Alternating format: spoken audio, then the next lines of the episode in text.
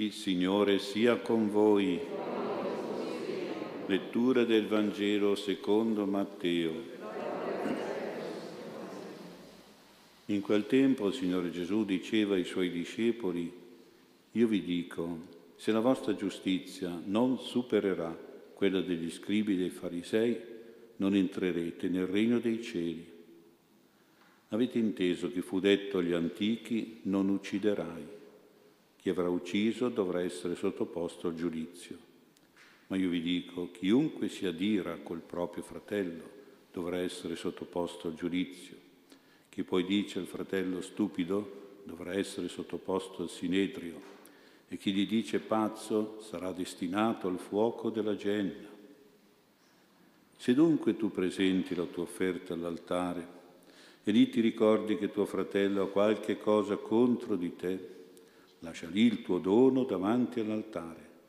Va prima a riconciliarti con il tuo fratello, poi torna a offrire il tuo dono.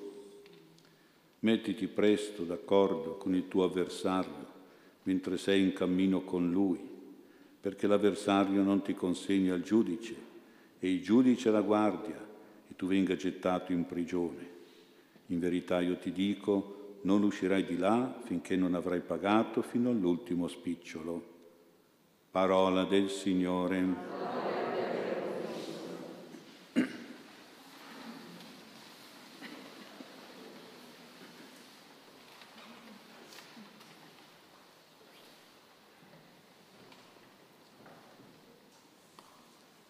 Sia lodato Gesù Cristo. Il Vangelo di questa sera sta all'inizio di alcune frasi forti e famose di Gesù, dove lui dice in sintesi, vi è stato detto, ma io vi dico, dove il ma, ma io vi dico, non è di contrapposizione, ma è di compimento, di completamento. Gesù non elimina la legge antica, ma la porta a perfezione. Gesù non abolisce la legge di Dio, ma la supera, la migliora. Questo è il senso della prima fondamentale richiesta di Gesù, cioè che la nostra giustizia, la nostra giustizia cristiana, quella che ci fa entrare nel regno di Dio, dice Gesù, sia superiore, superi la giustizia degli scribi e dei farisei. La giustizia di queste persone, scribi e farisei, prendeva i comandamenti alla lettera, per esempio come il primo comandamento di oggi, non ucciderai, che è il quinto del decalogo. Si tratta di una uccisione naturalmente fisica, corporale, qui viene proibita. Qui la giustizia è applicata, indirizzata materialmente alla vita fisica, un omicidio attuato del corpo, della persona. La giustizia di Gesù invece riguarda anche e soprattutto la intenzione di uccidere, di far morire una persona, quindi l'omicidio di tipo morale, l'omicidio concepito, pensato, voluto. Allora ecco che con un insulto grave di disprezzo e di odio si può uccidere una persona, se ne uccide il cuore, l'anima, come fosse un omicidio di tipo spirituale. Quindi Gesù dice che è condannabile e sottoposto a giudizio di condanna dagli uomini, col Tribunale Supremo del Sinedrio e poi da Dio stesso col fuoco dell'inferno, è condannabile anche un insulto, un insulto che uccide la personalità, la dignità, il diritto, la libertà, l'onore, la moralità e la religiosità di una persona, prima ancora di uccidere il suo corpo. Purtroppo oggi non è più come una volta che c'era il rispetto, c'era l'educazione in una famiglia, nella società, per cui difficilmente si offendeva una persona, per cui raramente ci si scambiava gli insulti. Oggi l'insulto, l'offesa, la parolaccia, l'ingiuria, le imprecazioni sono diventati un uso comune, così mi sembra, una specie di epidemia di vilipendio, di maleducazione, di volgarità, arrivando a rovinare le relazioni anche proprio dentro una famiglia stessa, tra marito e moglie, tra i figli, tra genitori e figli.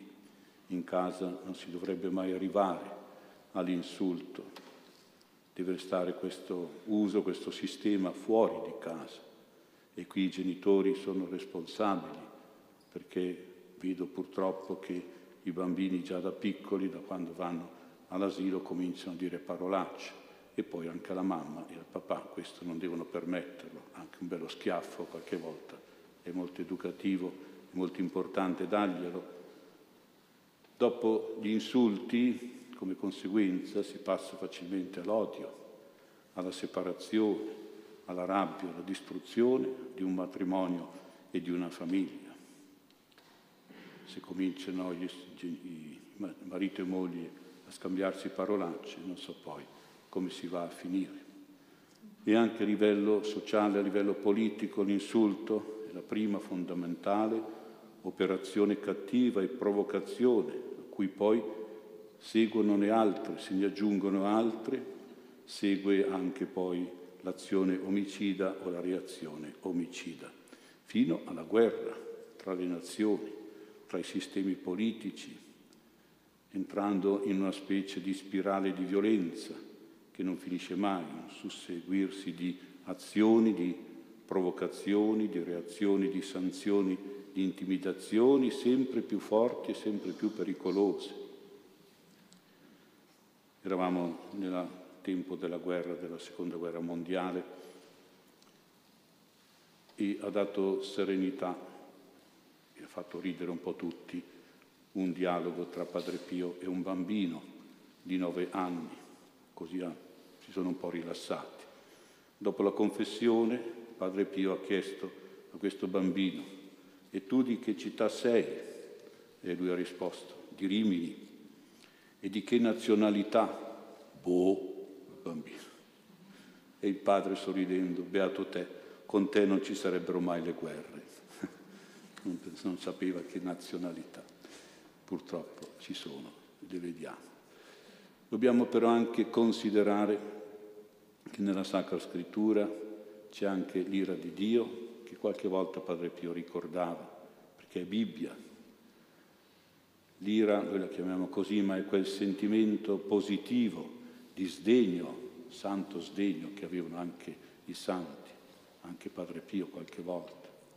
Il santo sdegno del Padre Celeste nei confronti di peccati che sono offensivi per Dio, che sono trasgressivi delle leggi di Dio, della, sono disobbedienza alla volontà di Dio, sono a volte dei crimini, dei peccati abominevoli, li chiama così Padre Pio, verso gli uomini, peccati peggiori comunemente a tutti, ma più o meno anche agli stati sociali e anche purtroppo agli stati nazionali. È uno sdegno l'ira, uno sdegno che poi diventa, per i peccatori, diventa una sanzione, una punizione generalizzata purtroppo, una correzione, un castigo, una munizione. Non c'è da meravigliarsi, non c'è da scandalizzarsi di questa ira di Dio biblica e dei santi, perché è positiva, è regolata dalla ragione naturalmente, è una reazione alla ingiustizia, è la difesa di un diritto e dei valori dalle ingiustizie, dalle provocazioni. Ecco dunque, è importante pensare che Dio non è indifferente, non è colluso con le ingiustizie ed esprime proprio nell'ira non la rabbia, ma esprime la sua indignazione il suo dissenso verso l'ingiustizia, verso il peccato e l'impegno anche forte, perché quando uno è proprio arrabbiato si impegna veramente, un impegno forte nei confronti della giustizia che deve essere riportata e valorizzata. Ecco allora il padre parlava anche di flagelli e di fulmini che portavano naturalmente distruzioni e sofferenze, però pensiamo il flagello sì è doloroso, per chi è cattivo, ma è anche molto positivo perché è molto correttivo.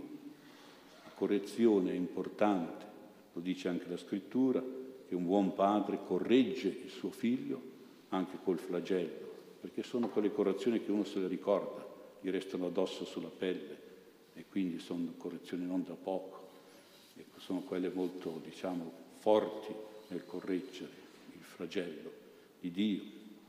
E poi anche il fulmine.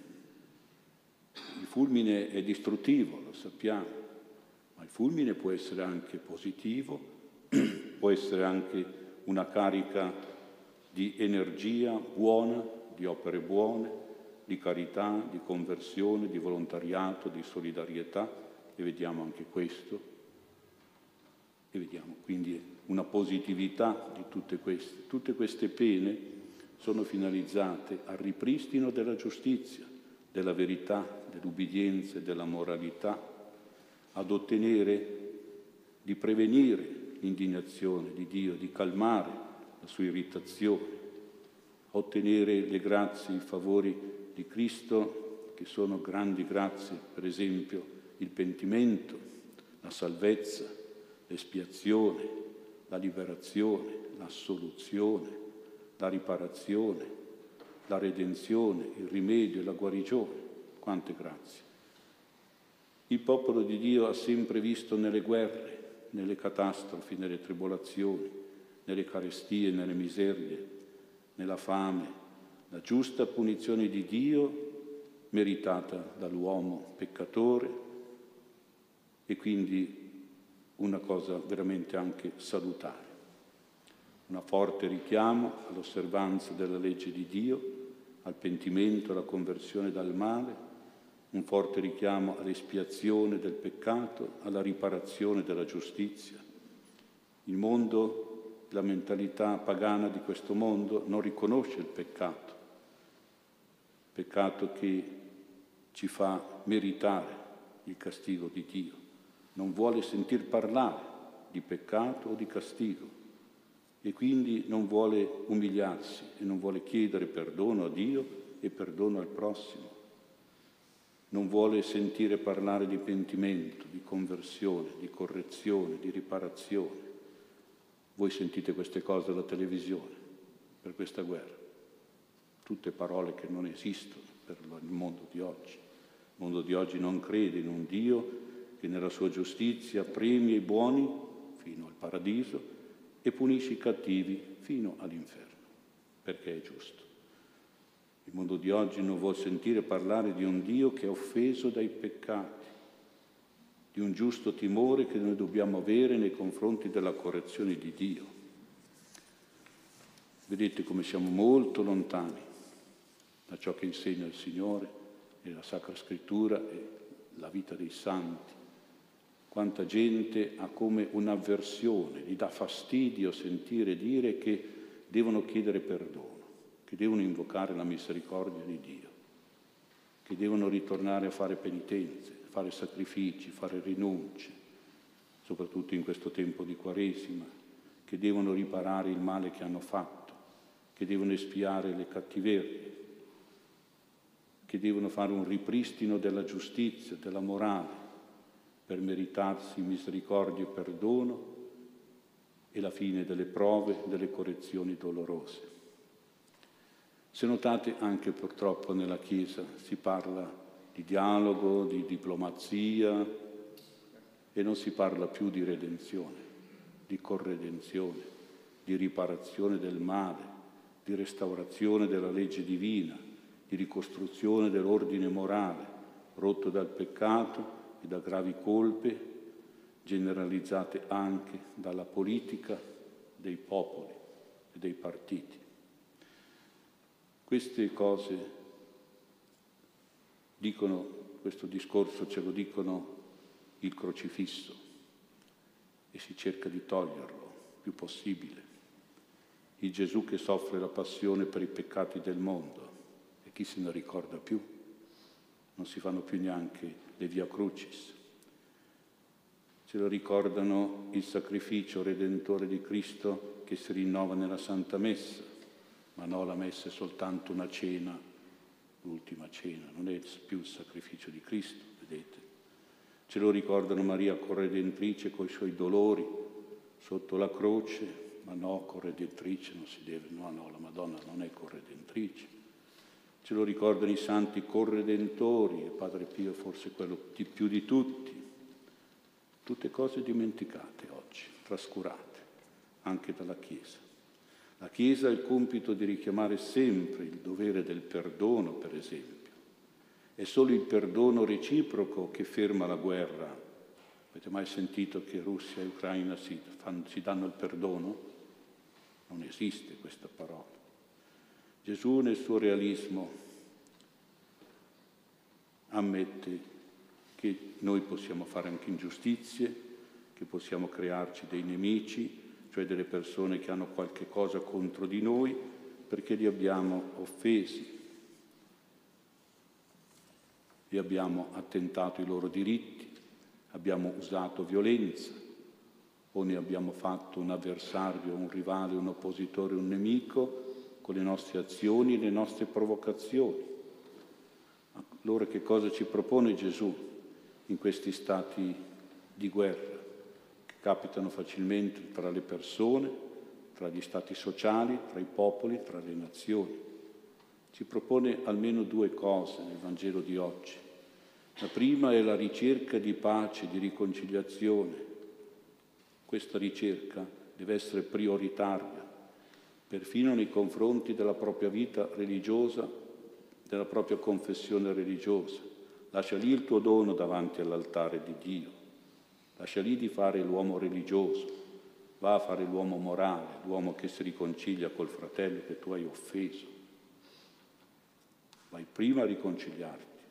Quindi la prima risoluzione della guerra, grande o piccola, religiosamente parlando, è la riconciliazione, che però presuppone naturalmente il riconoscimento delle proprie ingiustizie, delle reciproche cattiverie, delle nostre superbie, dei nostri egoismi, delle nostre prepotenze, violenze, provocazioni, danneggiamenti e presuppone anche l'offerta di scuse reciproche, uno scambio di perdono reciproco.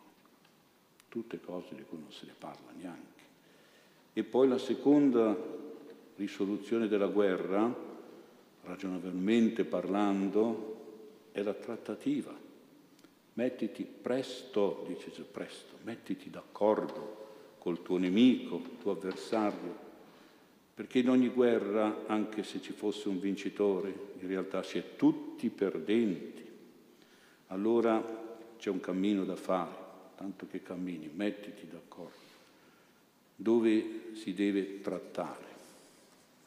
La trattativa evita di finire dentro giudizi, condanne, reclusioni e sanzioni dove alla fine si è tutti perdenti.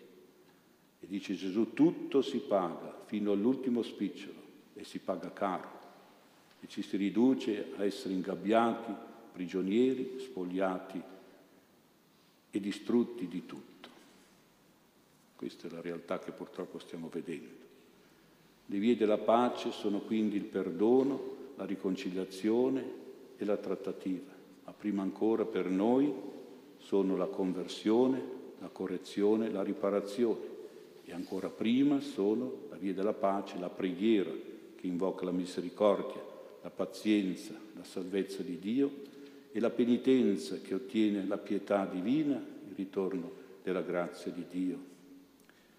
Termino con una testimonianza di padre Eusebio Notte, un, un frate che è stato molto vicino a Padre Pio proprio negli ultimi anni ed era un carattere molto, diciamo, focoso, molto forte. Leggo, leggo un po' la sua testimonianza perché questo padre Eusebio soffriva tanto di quella persecuzione che ha avuto Padre Pio proprio negli ultimi anni della sua vita. In una di quelle lunghe sere nella stanzetta di Padre Pio eravamo solo lui ed io in silenzio. Io vivevo le mie angosce e Padre Pio invece recitava i suoi interminabili rosari con la massima calma e serenità. In quei momenti in cui vedevo Padre Pio che era bersagliato dalla persecuzione, volevo che il Signore, attraverso le preghiere di Padre Pio, facesse scendere sul Vaticano, specie quelli che erano responsabili di questa persecuzione infame, facesse scendere un diluvio universale, un fuoco dal cielo che li divorasse tutti Dopo aver preparato il letto per il riposo di Padre Pio e la biancheria che serviva per il giorno dopo, mi sedetti al mio solito posto sull'inginocchiatoio di fronte al Padre. Lo guardavo, lo vedevo assorto nella sua preghiera e mi commuoveva, mi appariva, mi appariva infinitamente bello e puro. Questo mi faceva ancora più rabbia, perché era in terribile contrasto con quegli avvenimenti che stavamo vivendo, dove Padre Pio era trattato male, era accusato ingiustamente. A un certo punto, a bruciapelo, dico al Padre, Padre spirituale, mi vuol fare un piacere, vuol pregare secondo le mie intenzioni? Padre Pio mi guardò sul volto con quegli occhi dolci e profondi che vedevano il cuore e la mente. Ha risposto no, non posso. E lui, un po' risentito, ma perché non può? E Padre Pio, perché so che cosa hai in testa e quali sono le tue intenzioni. Aveva letto nel suo cuore, nella sua mente, tutte queste cose che lui non poteva accettare e non poteva pregare secondo quelle intenzioni che erano un po', un po negative, un po' di guerra.